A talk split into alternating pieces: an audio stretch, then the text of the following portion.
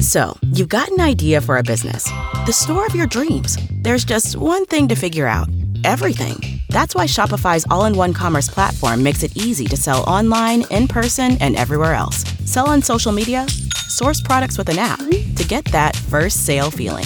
It's the only solution that gives you everything you need to sell everywhere you want. So when you're ready to bring your idea to life, power it up with Shopify. Sign up for a $1 per month trial period at shopify.com slash listen. Fighting Through Podcast, episode 59, Omaha Beach, part 4 of Overseas and Then Over the Top. More great unpublished history. Hello again, I'm Paul Cheall, and I wish you yet another warm welcome back to Omaha Beach and beyond. This is the fourth episode in the Omaha series, so if you haven't listened to the earlier episodes yet, I'd recommend you go to episode 56. Now you may recall I asked on a previous episode if anyone knew the full name of our unsung hero, Private First Class M. Prince. Well, I'm so very grateful indeed to Helen Walbridge from Southampton, who's been in touch with some background on him. Helen is a maritime archaeologist and she's been uncovering quite a few facts about our American Ranger hero. And she's directed me to some records on Ancestry, the genealogy website. It turns out his name was Morris Prince, and we know from the records that he died aged 87 in 2007, so it looks like he had a good life. I'm going to pick up more about his story in a forthcoming episode, and I'm hoping to have a photo to share with you as well. I'm going to crack on with the episode now, but I'll first mention to keep listening for a great PS at the end. It's a story that military historian Dan Hill has tracked down about some American bombers who came to a tragic end in planning for a mission to nowhere else other than Brest in France exactly where Morris Prince and the Second Rangers were tasked with attacking themselves.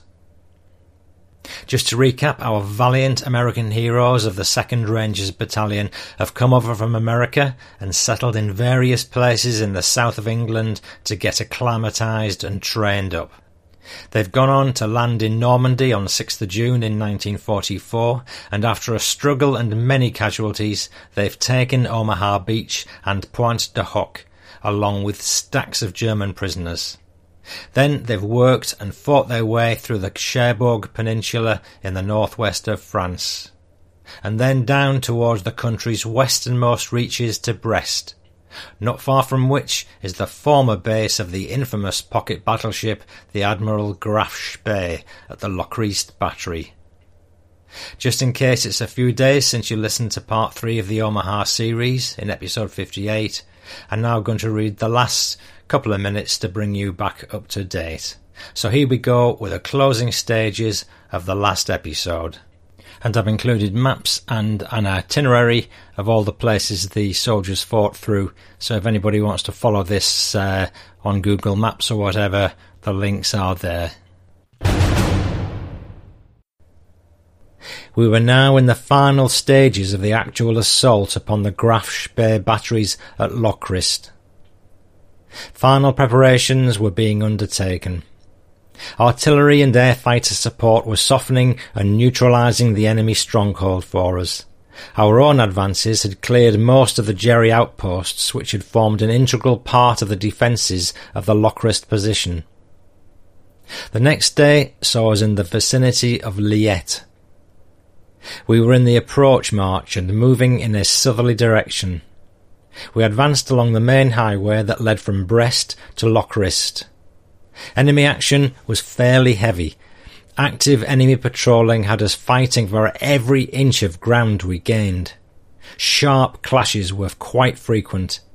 We got 54 prisoners for our efforts. Six more Heinies were left behind deader than the proverbial mackerel.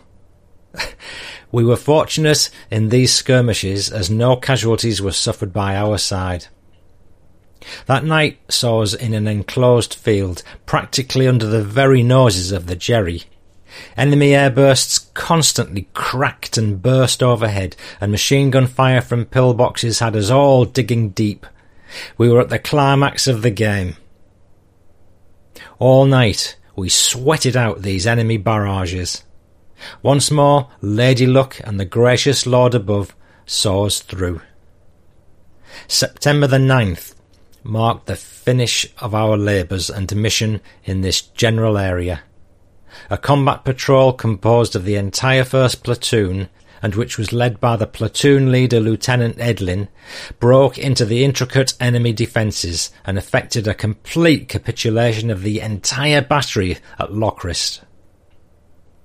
A total of 814 prisoners were surrendered to us, and all the coastal guns, artillery, weapons, ammunitions, and supplies fell into our hands. The patrol had originally started out as a full platoon, but then it had broken down into several sections, with one section remaining in a rear covered position to give supporting fire if the need for such ever arose. The four-man group, which was being led by the platoon leader, pushed forward speedily. They bypassed a known enemy guard post and stole their way through a minefield. They then came upon and surprised two men in a machine gun position, which they captured without a struggle. While two men were left to guard these heinies, the lieutenant and the other man, a sergeant, continued on their way. They gained entrance to an underground hospital and surprised a high ranking medical officer there. On the demands of the lieutenant, arrangements were made for this Nazi officer to call up the commanding colonel of the Lochrist battery to come over and talk about surrender terms of the entire position. The colonel, realizing the seriousness of his predicament and knowing his position to be completely surrounded by our forces, obliged by coming over. Some arguing ensued between the colonel and the lieutenant about the surrender terms, but our lieutenant finally convinced the colonel with the expedient of a hand grenade pressed tightly against the colonel's stomach of the folly of not a total, unconditional surrender. P.S. He got it. Meanwhile, the rest of the company had entered the enemy stronghold through another opening and had everything under control. Our own colonel arrived on the spot and an official ultimatum was given to the Nazis. That afternoon at 13.30 our colonel had the desired official document of the Nazis' colonel. This brought to an end the battle of the Graf Spee batteries at Lochrist. The signing and the officiating of the surrender took place in the little town of Saint Mathieu, which is just outside the Heine strong point of Lochrist. The prisoners were rounded up carefully, searched, and sent to the rear. Innumerable and invaluable stocks of enemy weapons and supplies were found and given over to the proper authorities. We got the opportunity to inspect the position, and we got the chance to note the effects and damages wrought by our supporting branches of service, the artillery and the air corps. Those big 288mm guns, which had caused us those endless and worrisome nights, were found to be of immense stature their gigantic structure and encased concrete homes had made these giants immune to our shelling and bombing. Their large muzzles easily contained our helmets in their openings, and the size of the shell was equivalent to a good-sized bomb. These huge masses of steel even dwarfed and made look puny the 155mm guns at Pointe du Hoc in comparison.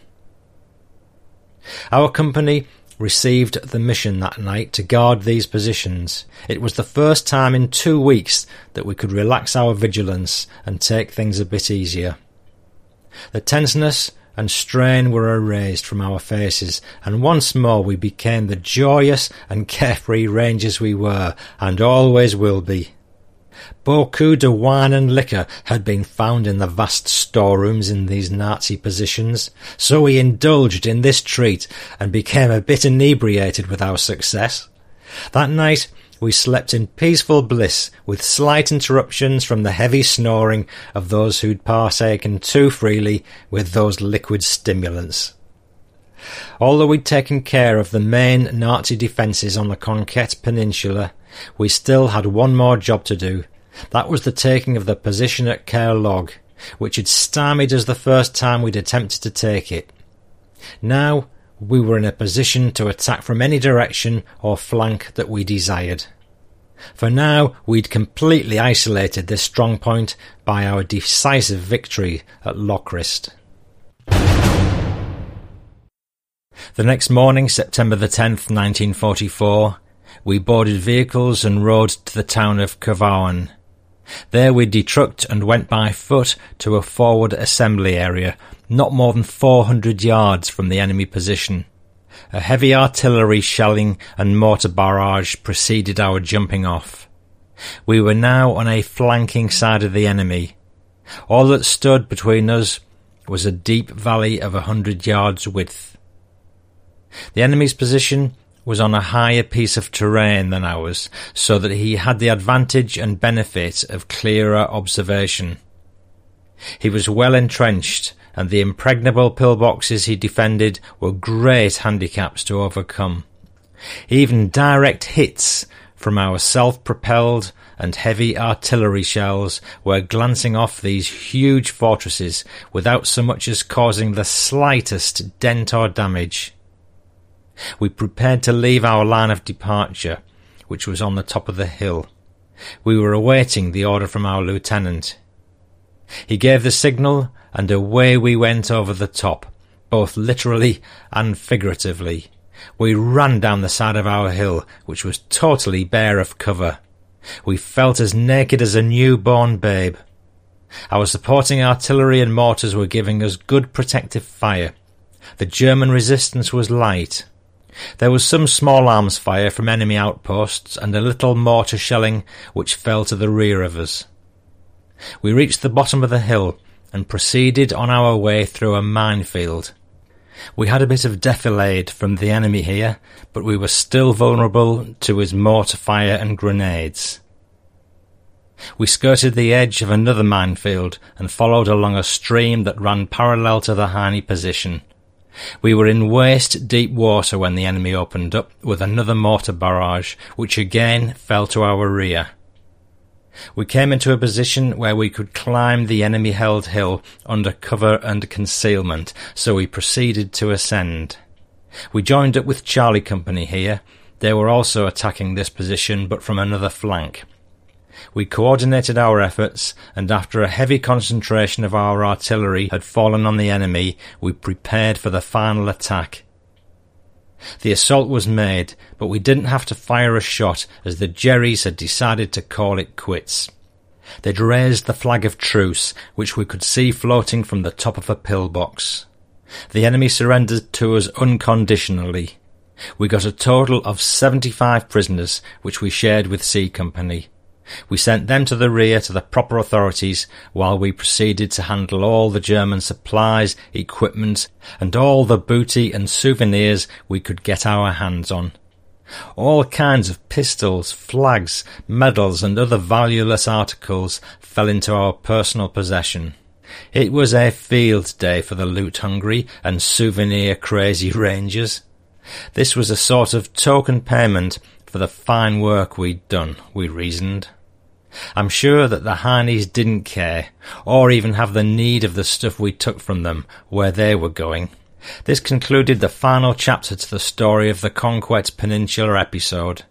We'd completely taken and wiped out the last pocket of resistance in this area. Our mission was now reported in as accomplished. That night, we were back at Battalion Rear, which still remained at Ploumouger. We set up an administrative bivouac, and as we no longer had a combat mission, we were relieved from the 29th Infantry and reverted to the 8th Corps Reserve.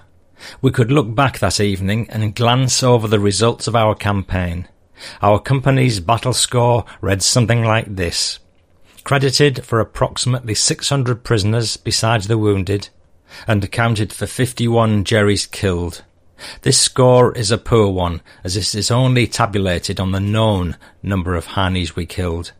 How many were not included and not ascertained isn't known to us, but I'm sure a more correct figure would be three times the total we were credited with. On our side of the ledger, we'd sustained two serious casualties, plus a few minor wounds. Then there was the gallant role we'd played in the taking of the Graf Spee batteries with its four huge 280mm pieces. We'd captured innumerable supplies and equipment, artillery and anti-aircraft weapons. The giant bunkers and pillboxes that fell into our hands more than proved the skill of us Rangers in combat. This mission had been a typical one for us Rangers and had been conducted and concluded as such. We'd locked horns with the enemy and we had vanquished him. The penalty we'd extracted from him sort of avenged our fallen comrades and had made up for all our trying times during the campaign. There'd been many cases of individual valour and heroism. The trials and tribulations we had to endure before we could emerge victorious were many, and the skilful stratagem as worked out by our staff had been excellent. This had all added up to the downfall of the enemy on the Conquet Peninsula. I'd like to take this time to pay my thanks and honest tribute to the other branches of service and to the brave men of the FFI who so ably and abetted us in our campaign. That's the Free French. Without artillery, air cover, and tank destroyer support, I doubt very much if we could have done the job. It was they that staggered and softened the enemy, so that we could come in and administer the knockout blow to them. We appreciated their labours and we admired their fine cooperation. We were fortunate to have had them with us. The Crozon Peninsula Le Fret. Our company had come through the campaign of the Conquet Peninsula with flying colours.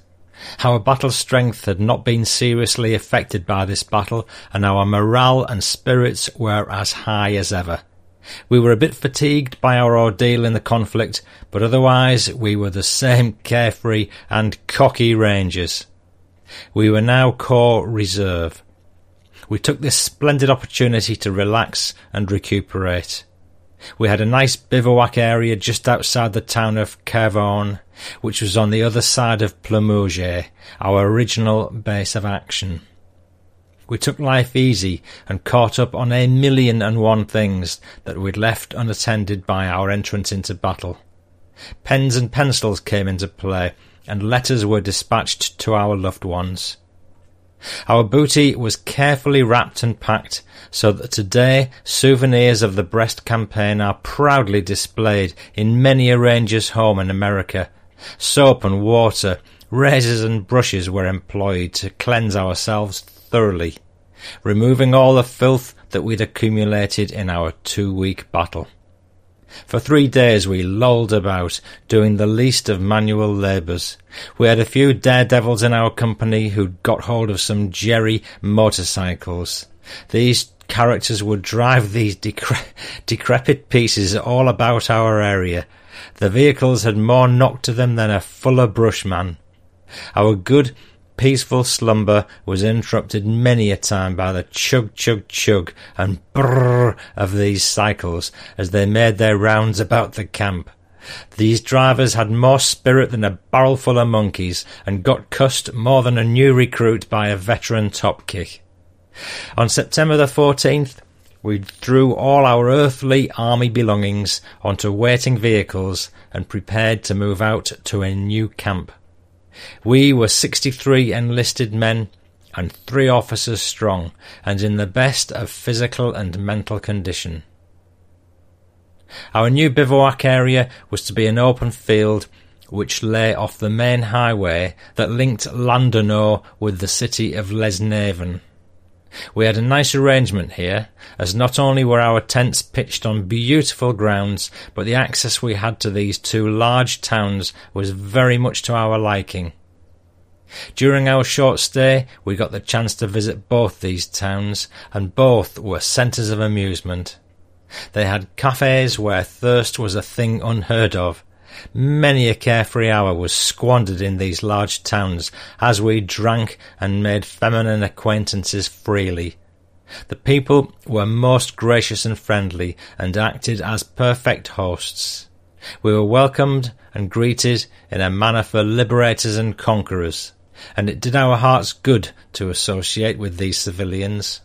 On September the 17th, we again received a combat mission.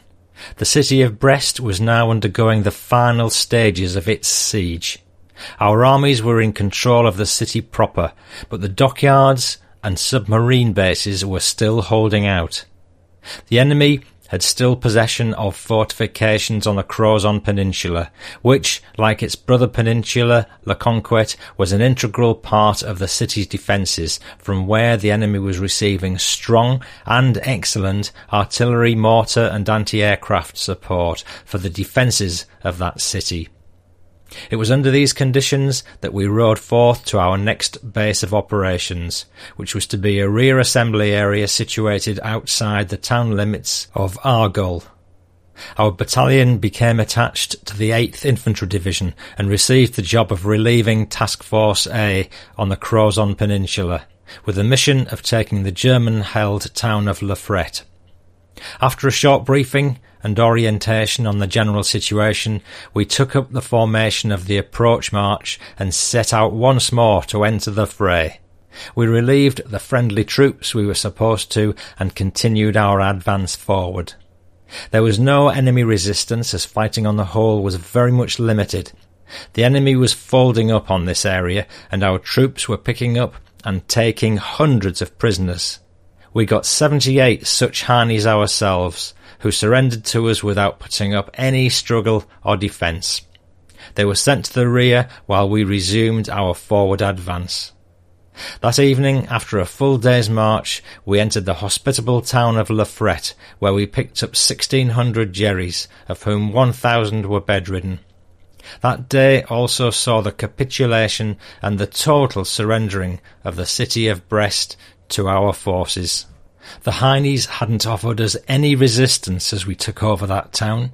It seems like they didn't have any defences here, as La Fret had been declared an open town and had only been used by the enemy as a hospital base.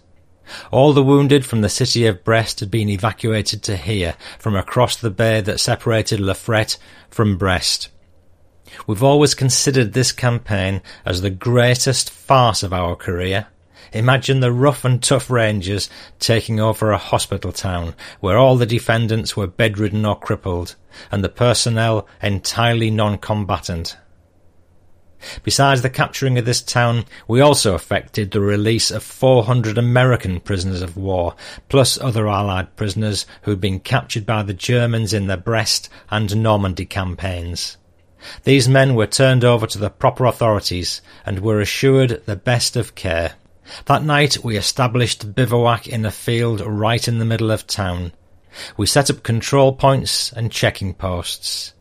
It was a queer scene as under the rules of warfare as handed down from the German convention, these Heinies were free to walk around and roam about the town, as this was an open town, and also, due to medical reasons, these men were actually able to go and do whatever they pleased, as long as they remained within certain bounds and limits. It was also strange to us, for while we were the conquerors, slept outdoors on the ground, they, these prisoners had their own homes and hospitals to use as sleeping quarters. Guerre! What a war! Our feelings were a bit appeased, though, by the liquid loot we'd captured, so we drowned our sorrows in alcoholic refreshment and went to bed happy in thought that things could have been worse. The next day we were relieved by a battalion from the 28th Division. We entrucked and rode to a new assembly area. We found ourselves relieved from the 8th Division and once more we reverted to Corps Reserve. The entire Crozon Peninsula had now fallen into our hands, and the commanding enemy general of the entire Brest Peninsula, General Ramcke, became another member of our prisoner of war enclosure. Our new campsite for that day and night was to be a field outside the town of Pont-Meur. No new occurrences or happenings took place, so we took things easy and readied ourselves for future battles. Landerneau and Lesnevens. The following morning saw us on the road again. This time our new area was to be an open field outside the town of Kerbilben, which was situated off the main road that led from Lesnevens to Landerneau. The entire Brest Peninsula was now completely cleared of enemy except for the strongly fortified positions of Saint-Nazaire and Lorient. Our mission in our core zone of action had been completed and fulfilled, so we went into an administrative bivouac. Seven days of pleasantness were spent here as we renewed and remade acquaintances in Lesnevens and Landerneau. Our second platoon leader, Lieutenant Forobsky, was made first lieutenant, and a little party was held in his honour. Beaucoup de toasts were drunk, and congratulations were extended. By now, our armies were running rampant over the French soil. The liberation of Paris had been heralded, and our armies were racing through the nations of Belgium and Luxembourg. The war news was of the most optimistic and encouraging nature. We were all hoping that this disintegration and this annihilation of the German forces in these countries would bring about the desired unconditional surrender we were so gallantly striving for. But I'm afraid our prayers remained unanswered, as future happenings and battles were to bring out. On September the 28th, our battalion boarded a train which awaited us at the station at Landerneau. We were off for a new destination, a new nation, and a new battlefield. So that day, 63 enlisted men and three officers loaded onto these antique boxcars known as 40 and 8s and departed for new lands and new adventures. Train ride. If ever we had cause to curse the mode of conveyance of the two and a half ton truck, we now had reason to curse more vehemently this new and first train ride we were to undergo. If man could ever devise a more hideous and cruel method of torture than this, I had as yet to have seen it or heard of it. To say our journey was tedious, monotonous, and unbearably uncomfortable, I would not be exaggerating in the least bit. We were tightly crammed and packed into these old and decrepit French boxcars, commonly referred to as quarante hommes et huit chevaux, forty men and eight horses, which had seen better days in World War One. These crude affairs I doubt seriously if they could have held half the number of us comfortably.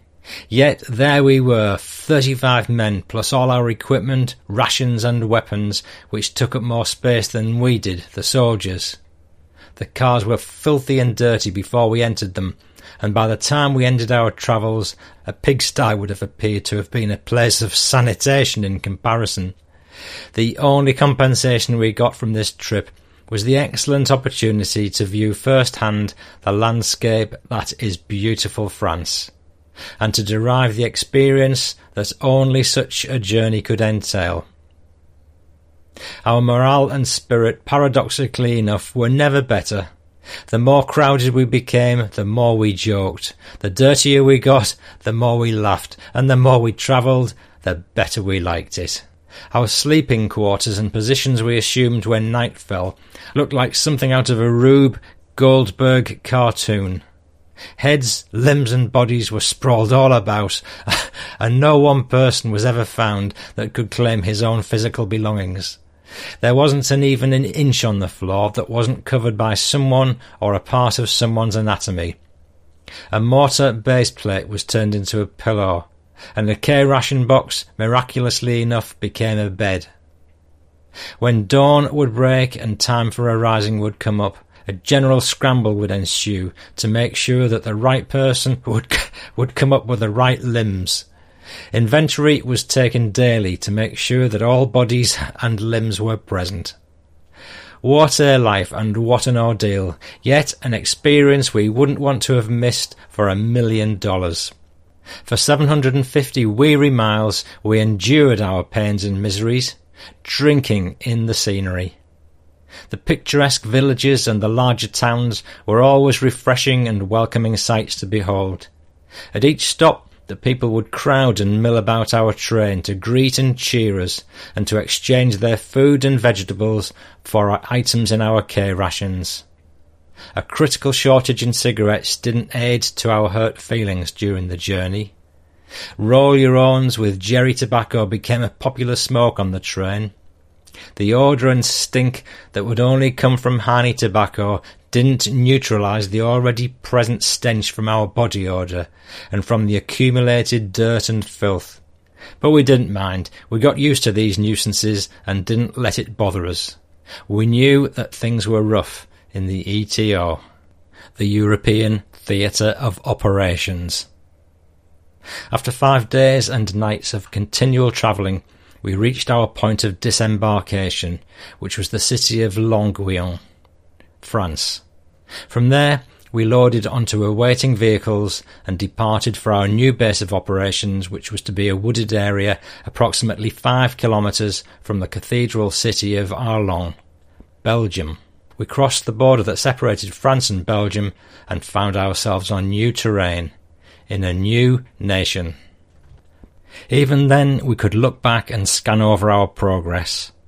From our small beachhead on the Normandy coast, our armies had expanded and exploited our gains, fighting all the way, so that now they were actually battling on the so-called holy soil of the Third Reich itself. What sacrifices, hardships and tribulations we've had to overcome. What problems of logistic and supplies we had to solve, and what personal inflicted agonies and miseries we've had to defeat so that we could so relentlessly drive forward. No one will ever know, or no one will ever be able to write about. It's with small wonder and lots of pride that I'm proud that I'm a soldier in the United States Army, and it's with more egotism and conceit that I am proud to be a member of the battalion which bears the gallant fighting name of Ranger. On October the 3rd, the Ranger Battalion found itself bivouacked in the forests outside the city of Arlon, Belgium. We'd been relieved from the 8th Corps and we were now attached to the 9th Army as reserve troops we were ready and prepared to embark into another phase of combat in a new nation of Europe, or anywhere for that matter that our country deemed it necessary for us to fight.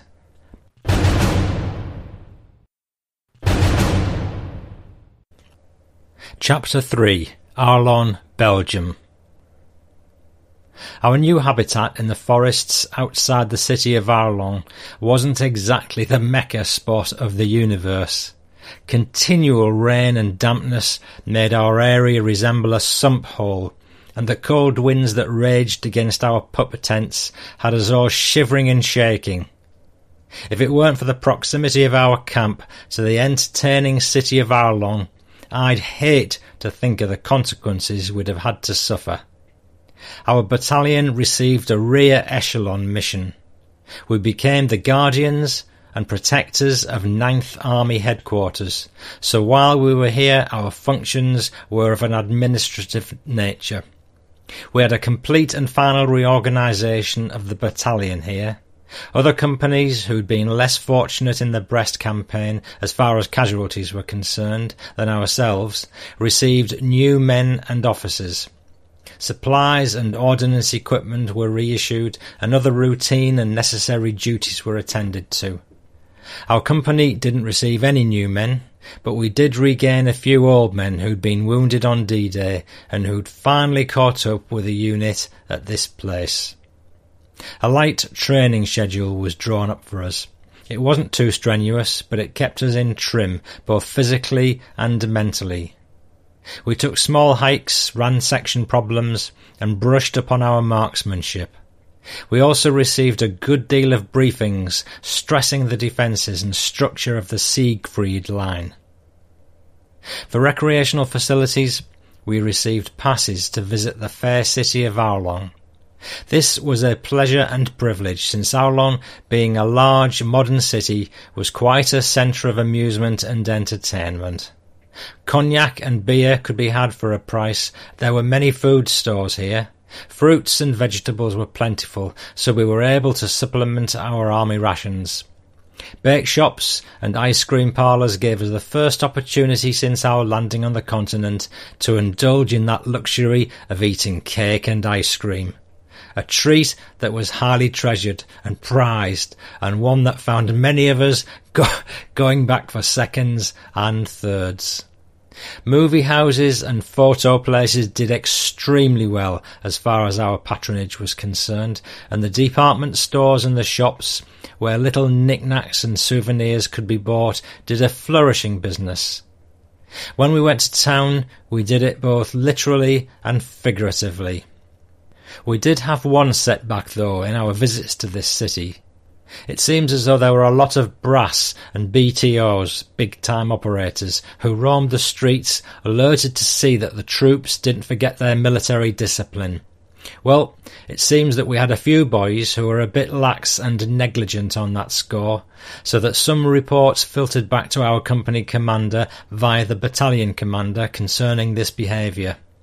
A restriction was imposed on us, and the ones guilty were relieved and deprived of their rank.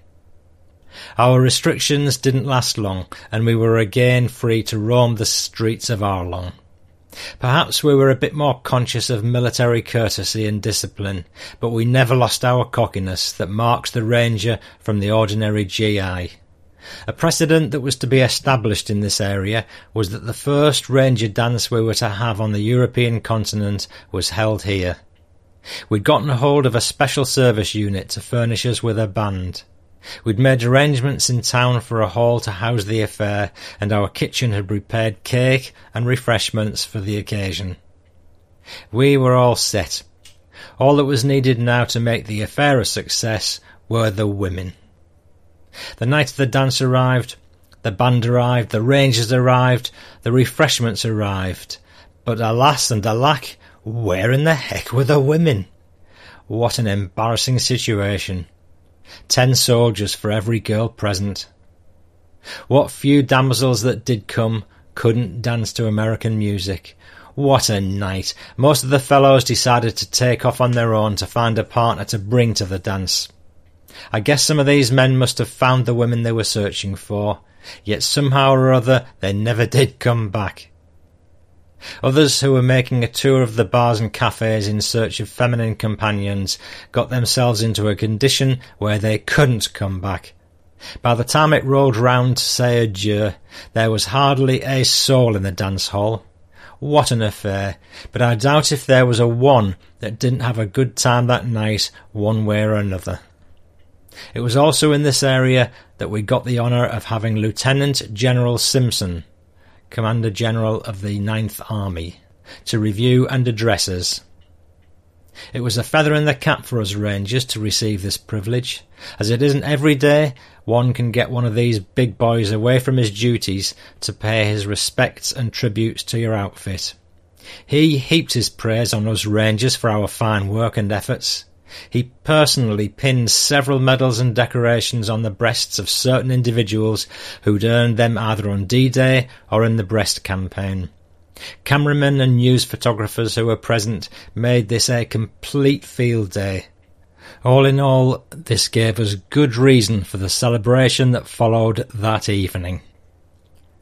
During our mission of guarding the Ninth Army headquarters, we received an enemy paratroop alert that found us all prepared and ready to go into action against these enemies. I can't recall the exact day it happened, but it came about in the hours of early morning. We were sound asleep, dreaming blissfully of better days to come, when out of the dark night the guards started to waken us. We were informed of the situation which happened to be enemy paratroopers dropping in our near vicinity and threatening army headquarters. We hastily dressed, grabbed our weapons and donned our equipment. A slight downfall of rain had turned our area into a mud hole and had turned the night into pitch blackness. We boarded our vehicles which had been standing by and set out to contest the enemy. It was a cold, miserable night. We arrived at our assembly area in town to gain further information of the situation. We learned that we were too late as the enemy had already been taken care of by other friendly units into whose area the troopers had landed. Being there was no need for us, there was just one thing we could do, and that was to go back to our holes and try to make up for all our lost slumbers. We again boarded our vehicles, cussed all the fates and all those responsible for this deal, and went back to our camp. We got back drenched to the skin, more asleep than awake. We hit our tents, took up our prone horizontal positions, and resumed our acquaintances with dreamland. On October the 21st, 1944, or after an approximate stay of three weeks in this area, we received the order to strike tents. We packed our equipment, rolled our rolls, and once more set ourselves to make a new journey to new lands. We entrucked and prepared to hit the road. We were seventy enlisted men and three officers. Our spirits were excellent and morale never better. Once more we were to cross a national border. This time we were to cross the Belgian line and to enter the garden nation of Luxembourg to continue in our duties as guardians and protectors. Only this time we were with the First Army of the 12th Army Group and attached to our old friends of the Brest campaign, the 8th Corps. Chapter 4 Esch, Luxembourg of all the places and towns we've had the pleasure of stopping at in our travels over the continent, about the most pleasant and enjoyable stop we made was the time we visited Esch in Luxembourg. Even today, when the revered name of Esch is mentioned, a faraway look appears in the eyes of those fortunate ones who had the privilege of being there, and a hush descends upon the assembly as memories of happy, bygone days are relived. For the first time since our stay at Saint-Jean-de-Daye, France, we were to be billeted indoors in nice, clean barracks which had formerly housed the members of the Hitler Jugend movement in this area. We had a splendid setup and had the use of all the facilities that such a camp would naturally possess. Not only were we freed from leading an outdoor life, which at this time of the year was highly undesirable, but we had the comforts of a warm barracks, a day and recreation room, shower room, and latrine facilities. This is the kind of home a soldier dreams of when he's in a foxhole. Moreover, we were in approximate distance to the charming city of Esch, where many a gay and happy moment was frivolously squandered, where the wine and whisky flowed freely, and where the girls were more than friendly to our advances.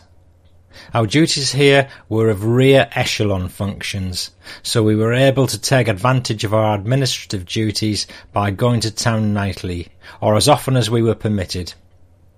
Outside of a light training schedule that occupied our daylight hours, we were free to enjoy our evenings in any way or manner we saw fit.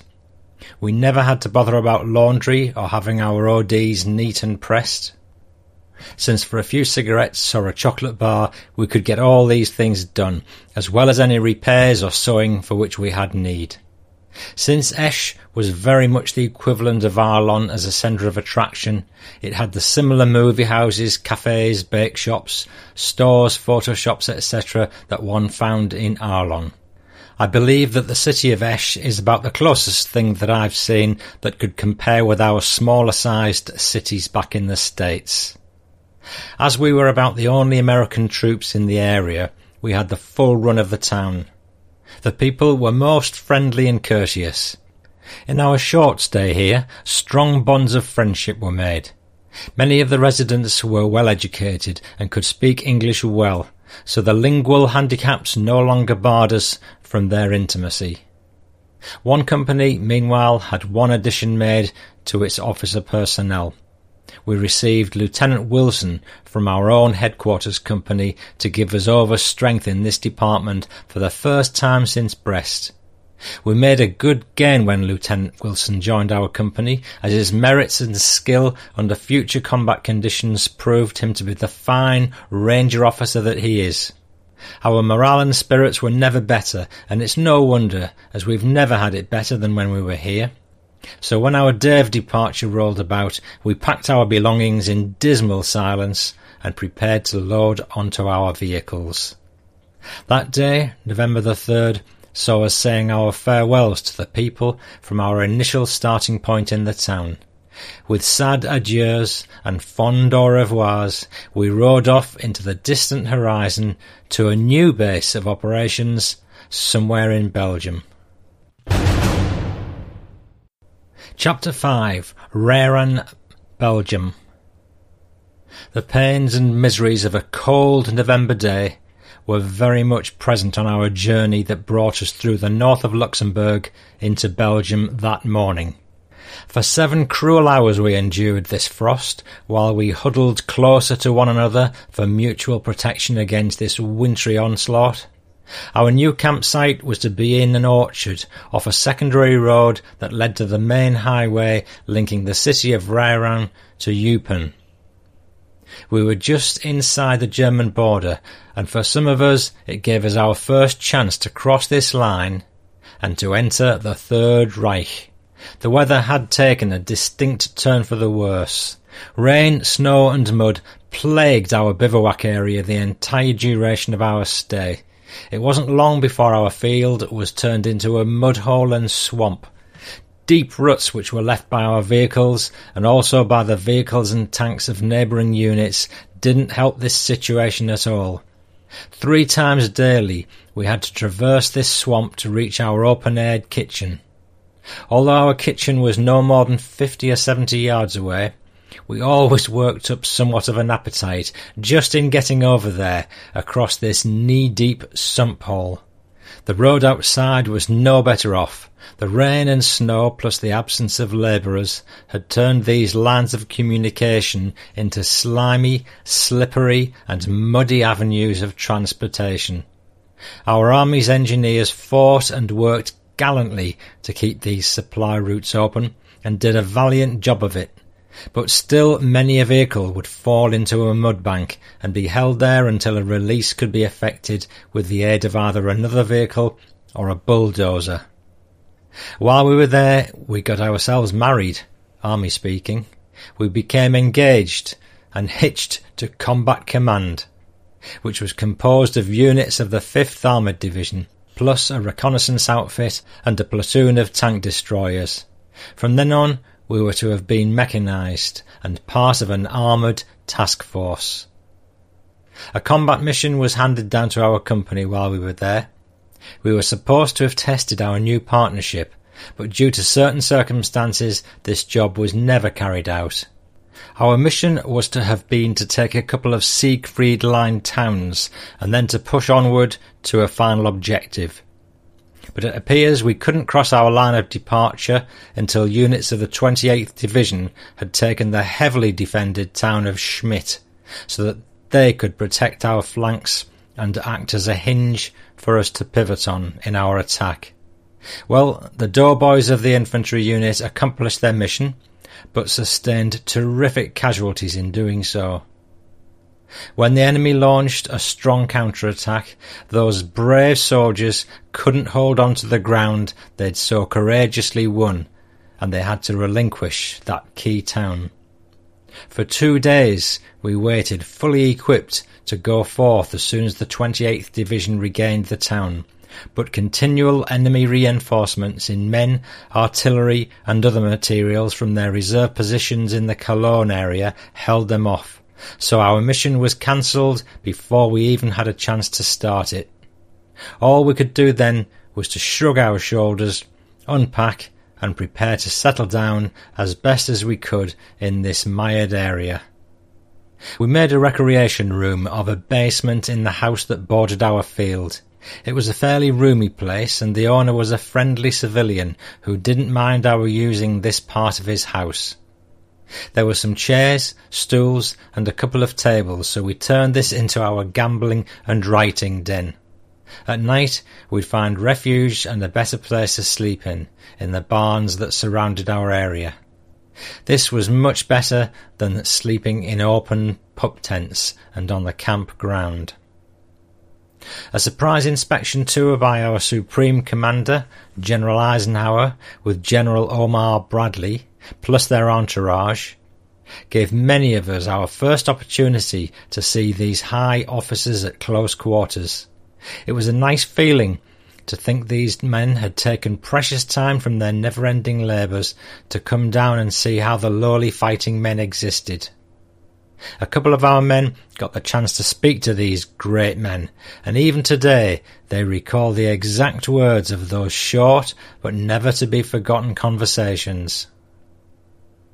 Since our campsite was situated in a locality that was enclosed and enveloped by key military cities such as Verviers, Liège, Eupen, Malmedy, we were constantly subjected to the threat of that new secret weapon of the Nazi superminds, the buzz bomb or rocket. These missiles of death would fly over our area several times during the day and quite frequently during the night. Although they flew overhead, none ever landed in our immediate vicinity.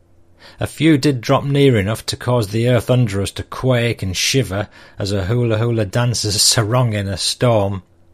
On November the 14th, our battalion received a combat mission.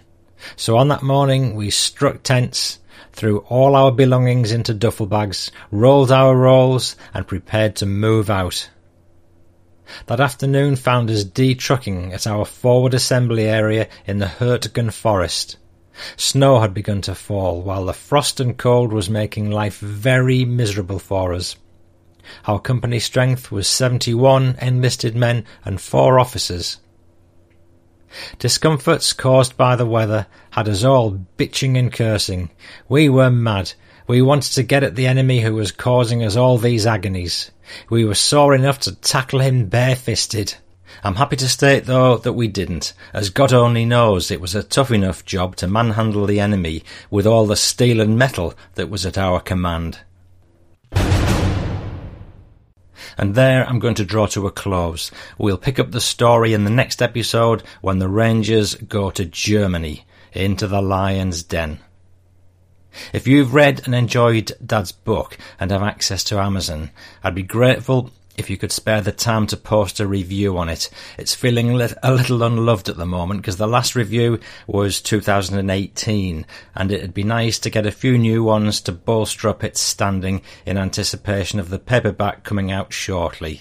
So that's Fighting Through from Dunkirk to Hamburg on Amazon. Thank you in anticipation for that. And now here's the PS.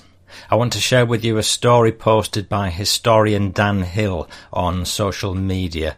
Dan's a military historian, battlefield guide, historical researcher with a master's degree in British military history. Back in January, Dan posted the following poignant story on Twitter, and it backs straight into Morris Prince's story. At around the time that Morris and the Second Rangers were taking on Brest in France, some of their air comrades were taking off in support to bomb the place, but never made it. Here's the story from Dan.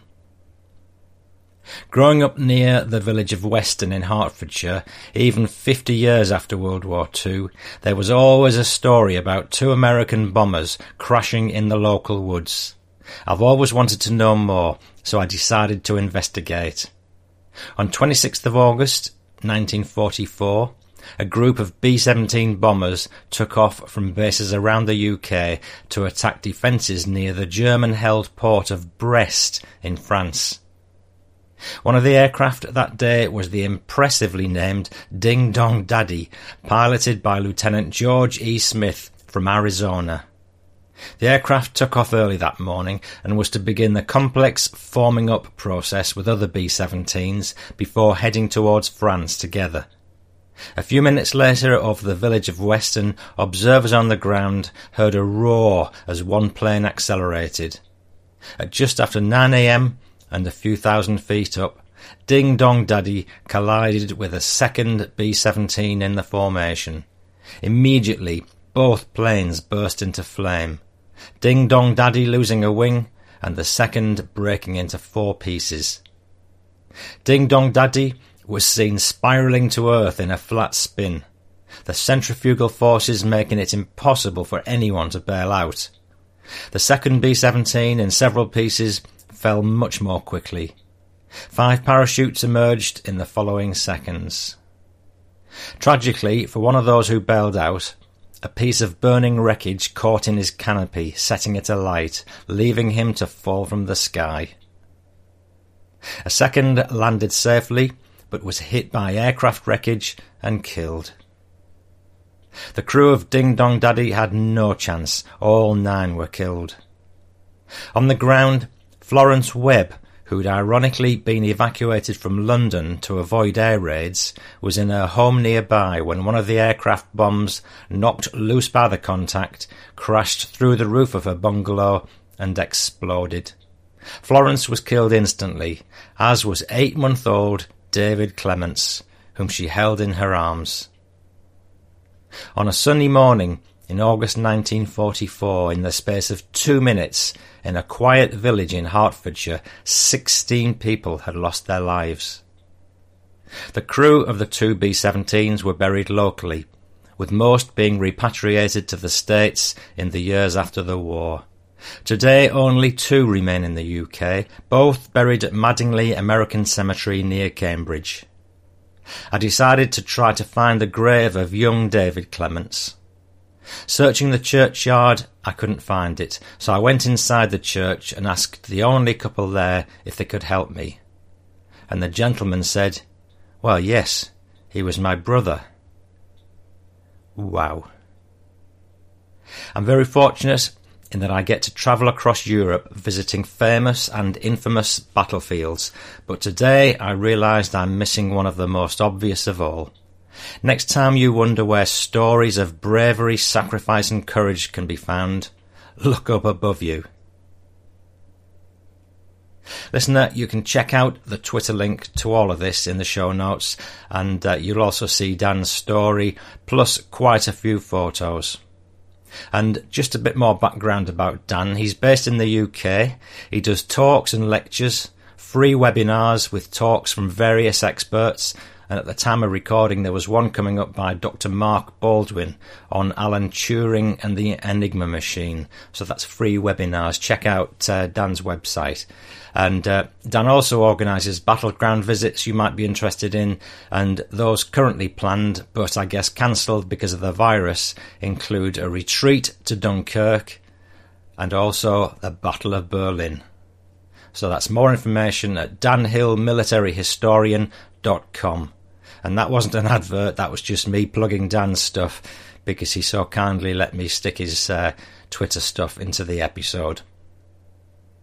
You've been listening to the Fighting Through podcast, episode 59, Omaha Beach Part 4 of Overseas and Then Over the Top by Private First Class Morris Prince. I'm going to make a big effort to get the rest of this book out in the next couple of episodes in the near future. So keep your ears peeled, Sergeant. Thank you so much for listening. Please do hear me next time. I'm Paul Cheall saying bye bye now.